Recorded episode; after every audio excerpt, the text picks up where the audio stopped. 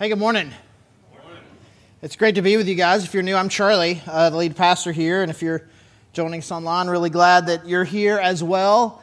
And probably a lot of you know, if you were here, um, I missed Christmas Eve uh, for the first time ever. It was, it was devastating. I was really heartbroken about it.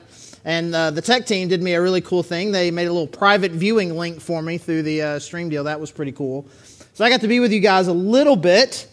And I just want to I want to say publicly the thing that I said uh, privately. Uh, I just really appreciate and love a staff that has both the flexibility and the skill set and the energy and the desire just to be able to make that go as well as it did. I just really appreciate them, and I um, hope you guys all had a great Christmas.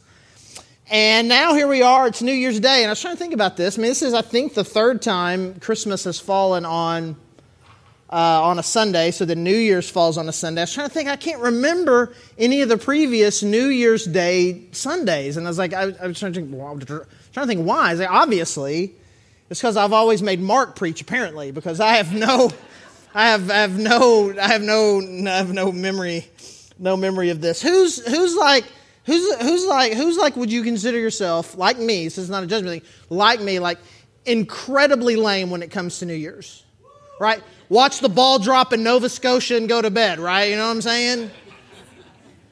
Yeah, so I mean, it's part hey, singles, teens out there. We got the teens. We got the teens here with us.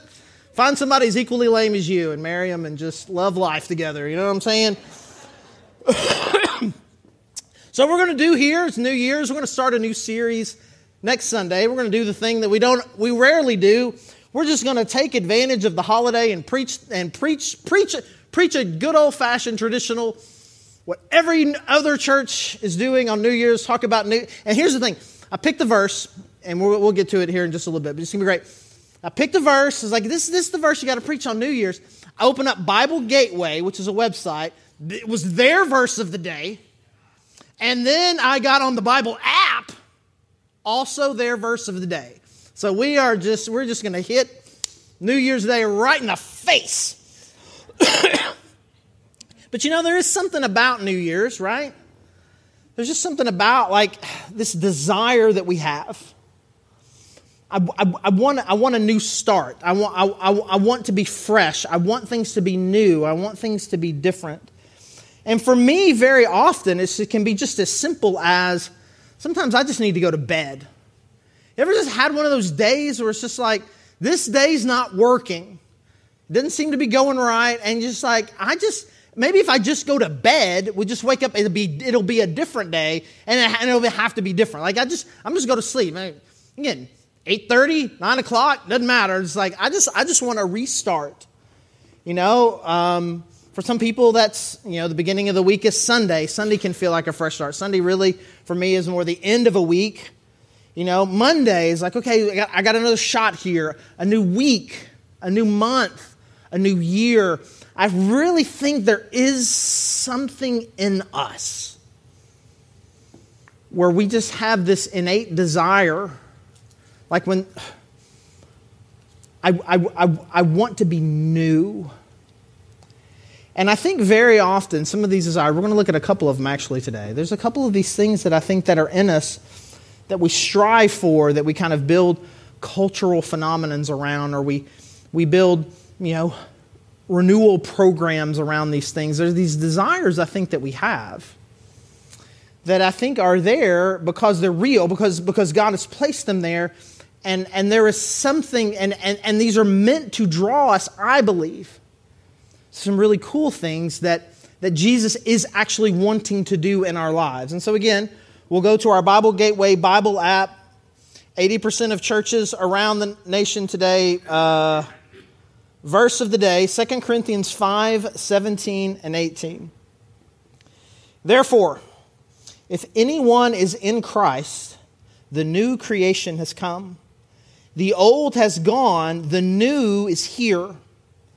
And all of this is from God, who reconciled us to himself through Christ and gave us the ministry of reconciliation. And so Paul's very declarative statement here. If you are in Christ, if you have found hope and life through Jesus Christ, therefore, if that's true of you, you are in fact a new creation. You have been made new. All these different translations, they say in all these different ways. If anyone is in Christ, there's a new thing there. A new person is there. A new creation is there. There is newness there. And so, at its simplest, we'll say this Jesus makes us new. And I think it is, this is incredibly important. There's a difference between, hey, with Jesus, you get another start. Hey, with Jesus, Jesus can make things better. Because there are a few miraculous sorts of images that the Bible uses very often to describe what Jesus Christ can do for you, what Jesus Christ will do for you. There is a lot of death to life metaphors. You were dead in your sins, and Jesus makes you alive. You were old, and then you can become new. And both of these things, neither one of them are things that can be done. You can't do this. You can't take something old and make it new. You can take something old and reuse it, you can refurbish it, but you can't make it new. And you can't take something that is dead and bring it back to life, not something that is literally dead. These are the images of what Jesus says he can and will do for you.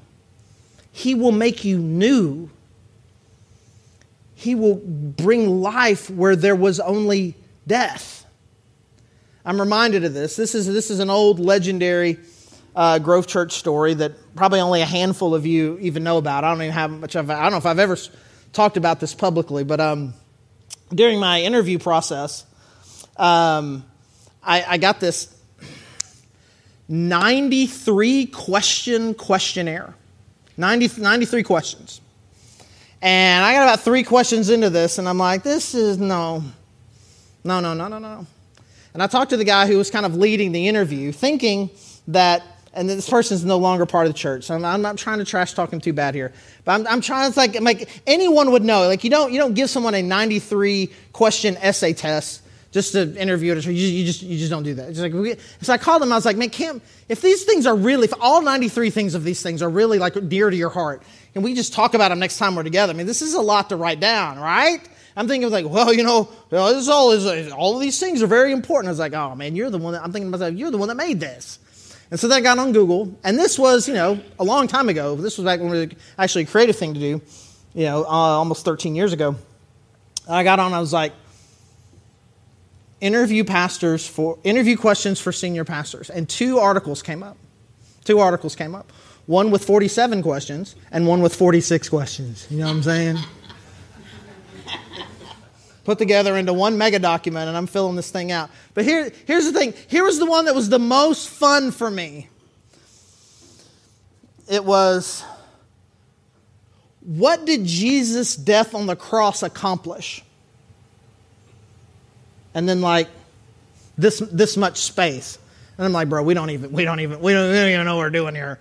And I put a lot, ask me more in person. And it was just, then I just, and I was just, and, and, and then, and then I, I, I, kind of finished the 93 questions that way. And then, but, but you know what? I mean, may, may, maybe it was a psychological test.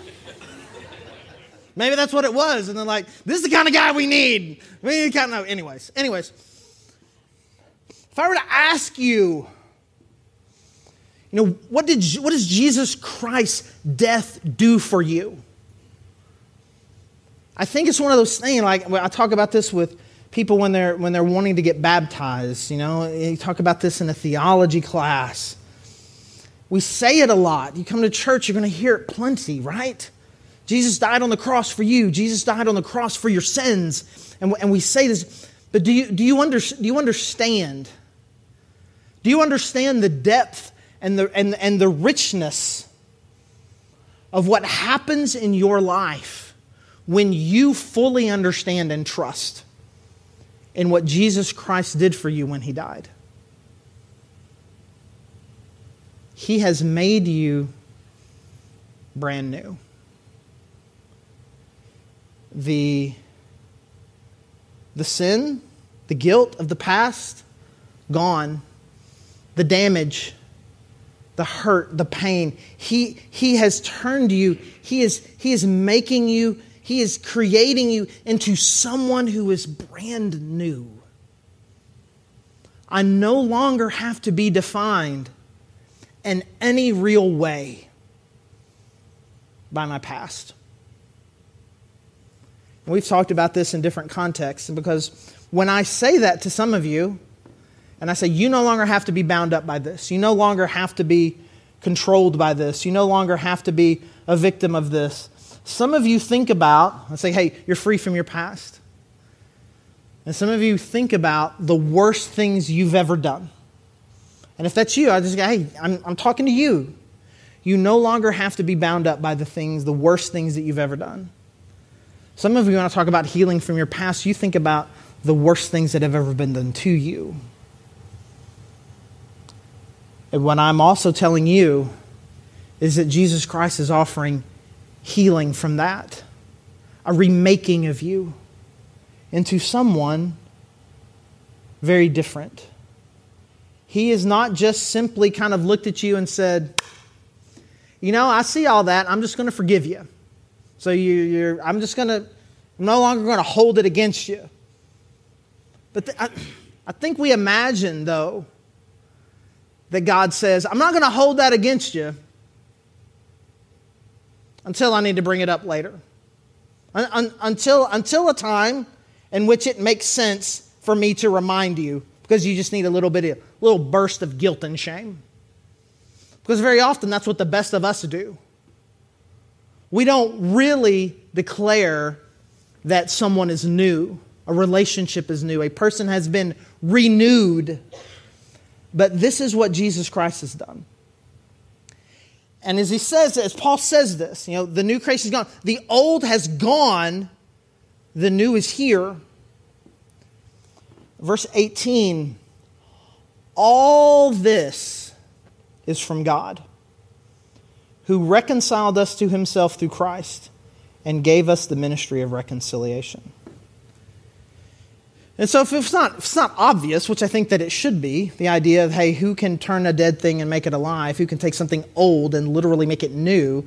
You know, that's, that's a recreation ministry. That's, only, that's something that only God can do. But just in case, just in case it wasn't obvious in the first stating, Paul states it just a little more directly. All of this comes from God. This is an exclusive work that he did.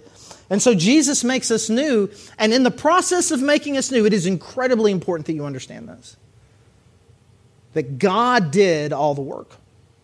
All of the work that was done to make you brand new to give you new life, to give you a new hope, to give you forgiveness, to recreate you, to reanimate you, to make you someone free from the worst of your past, to be forgiven of the worst things that you have ever done, to be healed from the worst things that have happened to you. This is a work that, that, that God did all on His own. This is not something that you did.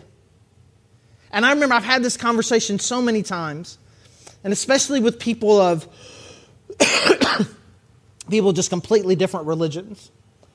Where it's just like it doesn't, it doesn't make sense to them. We say, well, it's by grace alone. It is, it, is, it is a free gift. There's nothing that you have to do to earn God's favor. And and especially with religions like, like, like Mormonism, that are, I would say, a very inherently American type of religion where I get what I get because of what I've done and who I am and how hard I work. And that like there's this sense of which doesn't make sense. Like I, I got to do something. He's not just gonna he's not just gonna forgive me. He's not just gonna look at me and say, "Hey, who you are right now, I just forgive you, and I'm gonna do all. You don't have to do anything. I'm just, I'm just gonna forgive you." There's something about and I want to say in the American brain, but I would imagine it is just in the human brain altogether. This idea of it can't, it can't be like that. Because I think in our hearts, in our minds, we've got, We've just got this thing. We've got this urge. We've got this desire. In the same way that we have this innate desire to, to be new, to be made new, to have a new start, a fresh start. I think we also have this sense in which this clamoring that we have is I want and I need to be good enough. I want to be good enough. And, and person after person, family after family, my whole life, you just see time and time again people striving that are like, I, I know that if I do this, if I do this, then I'll finally be good enough. Just strive, just, just fighting this desire. Like, I'm not, I don't, I don't feel like I'm good enough, but if I just work a little bit harder, if I just do a little bit more, if I just, if I can do this, if I can do this, then I can do this, then all of these people will like me, and then finally I'll be able to feel good enough. And so then the gospel comes along. It's like it's not, it, good enough doesn't even factor in. God, God is good enough. He, he is, he's the good one. Well, I don't feel like I've done enough. Well, He's done all of it. It's not about how good you are, it's not about how much you can do. It's about how good God is and how much He has done it can be a little short circuiting to us when there's, again, there's so much of us like we have this striving. And, and for me, honestly, this is something I've been talking about with a, with a counselor for years, just in my, in my own life, just kind of like how deep rooted in me, at least, this idea is. And there's a story, and I'm sitting, I'm just kind of debating about this last couple of days I'm, going, I think I'm about to tell this story. I could tell this story in a humorous way, and then you'll laugh, but then you might feel bad about it. But I'm also not trying to tell this story like it's a tragic tale that you feel like you got to come hug me afterwards either. So I'm just gonna I'm just gonna tell it, and I give you permission to react to this however you would choose. Okay, second grader, second grader.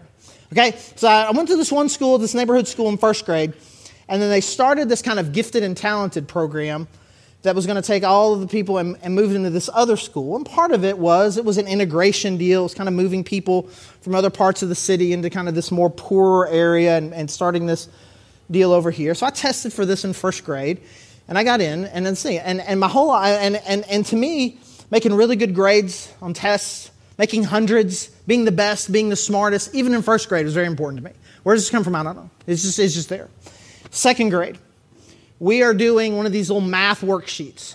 And the purpose, I'm going to tell you, the purpose of this math sheet was to have so many questions on it. There's no way a second grader is going to finish it. A second grader cannot finish this. It's too many. We just want, they're just trying to figure out how many can you do in two minutes. Of the 100, I did 97 of them and got all 97 of them right. She, I turn the paper in, she writes 97 on it and hands it back to me. And I start crying uncontrollably. I told you not to laugh. I'm just, I'm just kidding, I'm just kidding, I'm just kidding, I'm just kidding. I'm, I'm, bawl, I'm bawling, just crying uncontrollably, not good enough. And if you're going to a school, let's just say, I mean, I was going to a school that was, it was kind of, an, it was in a rough neighborhood. And I, I don't want this to feel racial, right? But I don't want to sit here and make, it was, it was, it was a different culture for me, for sure. And there was a lot of pressure there to not be smart and to certainly not to be someone who cries in class. So this was a bad day for me in a lot of different ways because then I got, I got pigeonholed into a category I didn't want to be in. So I'm at this new school, and now only am I not good enough because I can get 97 out of 100 of the math problems, but now everybody's giving me a hard time because I'm crying, crying about making a 97, but crying in general. And so then I made a decision. Well, the only way to survive here is to be really good at sports. And I don't know how one does this. I mean, I was interested to go back in time, 40 years ago how one can just decide to be a really unathletic, kind of nerdy little gooby kid, and this is just decide the only way I can survive is to be good at athletics, and then two years later be one of the best athletes at your school. I don't know how you do that, but it is a sheer drive and desire of I have to be good enough. I have to be. And there's just always this, it's always there. And the interesting thing about it is, you just can't do it. Good enough for what? Good enough for people to everyone to everywhere to love you all of the time? Good enough to be worthy of the love and affection that comes through Jesus Christ? Good enough for a holy, perfect God to accept you? You're striving, we're striving, I'm striving after a goal that doesn't even make sense. It's not possible to achieve. And yet, this is what we do. This time, this year, 2023 is the year. It's the year. It's the year I'm finally gonna. And you put the list out there, and all the lists, I'm finally going to be good enough, strong enough, healthy enough, successful enough for me to feel good about me, for you to feel good about me, for us to feel good about us. I'm finally going to achieve all of the goals that will take for me to feel unconditionally loved and accepted and we strive and we strive and we never get there, going to achieve all the goals. And then even in the end, you're going to be like, do I now feel good enough? When both of those desires, they sit there in your heart. I want to be made new. I want to be loved and accepted as I am. I want somebody to meet me where I am and say, It doesn't matter that you're not good enough. I love you. And this is the work that Jesus Christ has done. Make all the New Year's resolutions you want. 2023, it is your year. You're going to do it. You're going to do great. You're going to lose all the weight. And you're going to be all the healthy. And you're going to read all the books. You're going to go all the places. And you're going to get all the jobs. Right? It's great. It's great. Good for you. But why don't we start with, but I don't have to. Because Jesus Christ looked at me and said, I love you. I'm going to make you new. And it doesn't matter that you aren't and never will be good enough. I love you. And I want to give you new life. And I want to make you my brother and sister and co heirs of what God, the God of the universe has given to all of us. And I can rest in that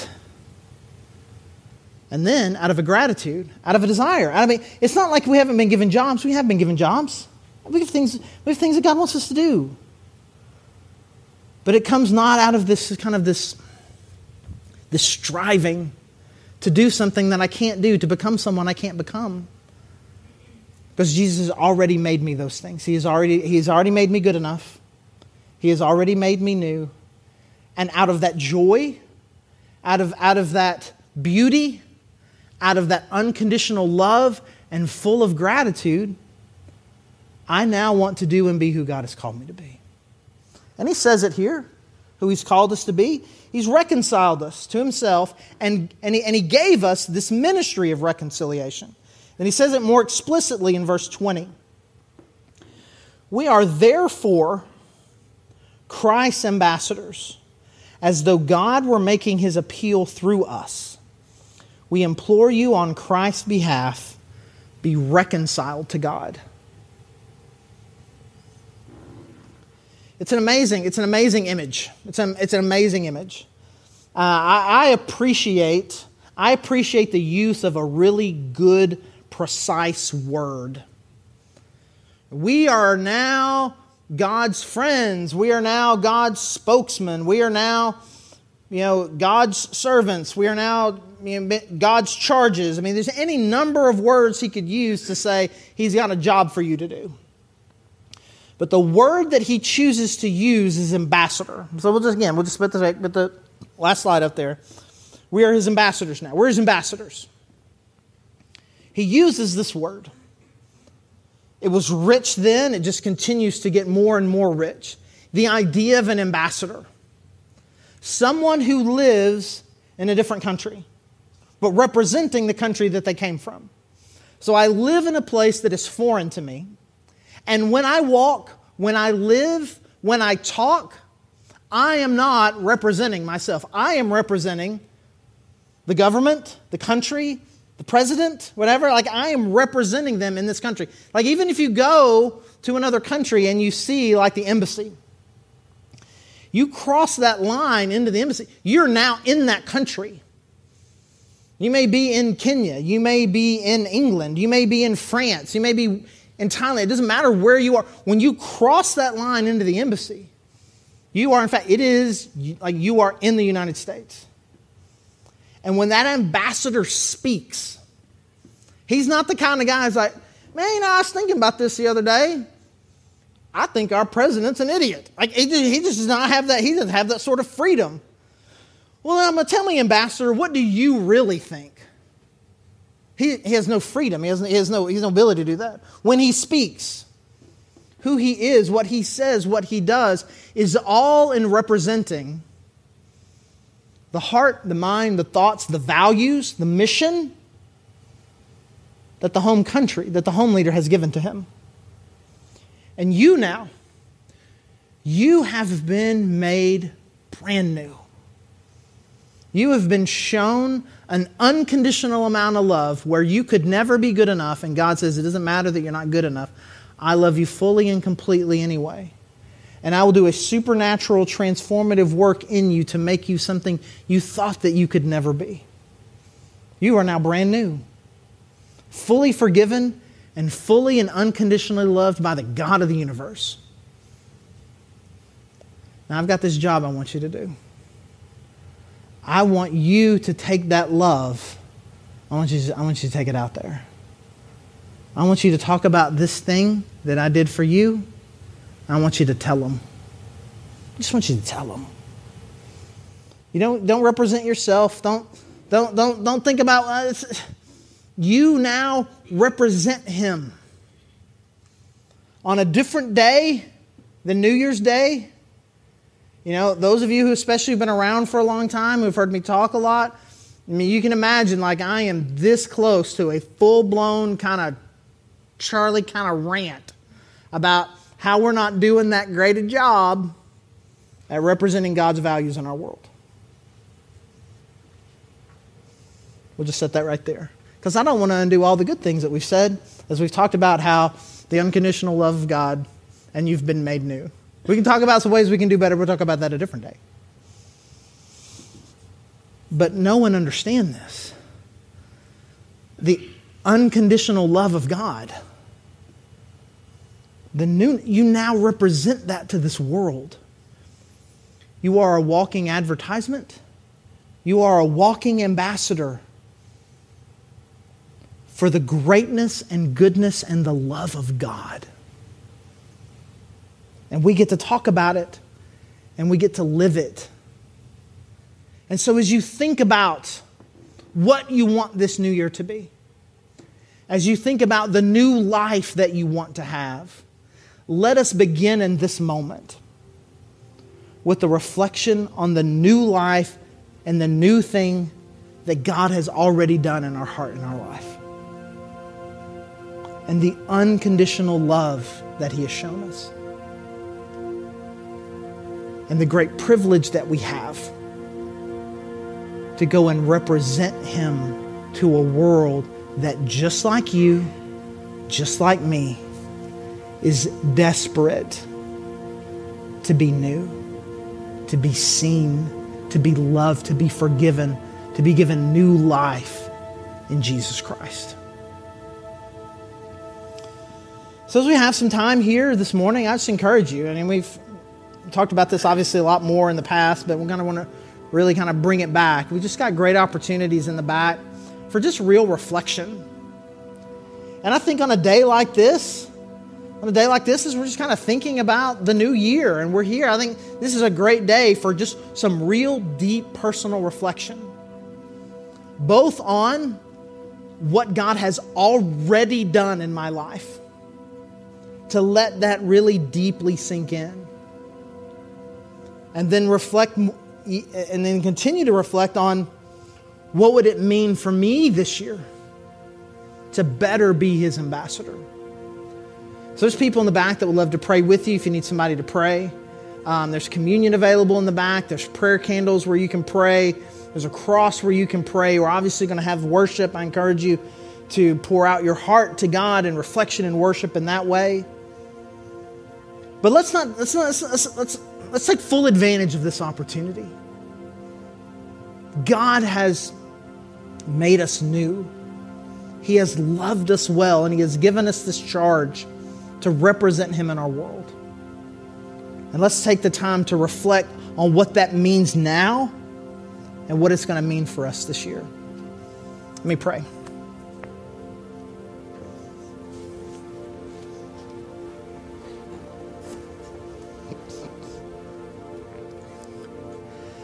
God, I thank you for this day. I thank you for these awesome men and women who are here.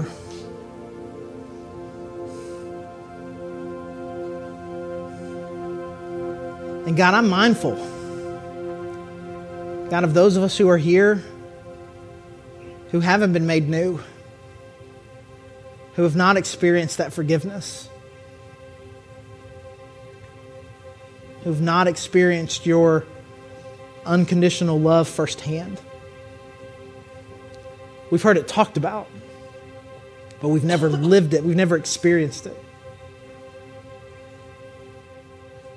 And so, God, I pray today would be the day. Today would be the day that we would become new. That we would truly believe that your Son, Jesus Christ, came into this world not just simply to show us how to live but to die for us so that we could be forgiven and have life with you, to be made new, to be forgiven. And so, God, if that's anyone here, God, I pray in their heart they would make that decision. And God, for all of us, I pray this would be a really deep and powerful time of reflection about the power of what your Son Jesus Christ has done for us and the rest that we can have from that, from being made new, from you having done all the work. And God, I pray that both in this room and outside of it, we would take very seriously this charge that you've given us to represent you to the world, to help people understand the reconciliation that you have done that your Son has done in bringing us to God. And it is in your Son's name that we pray. Amen.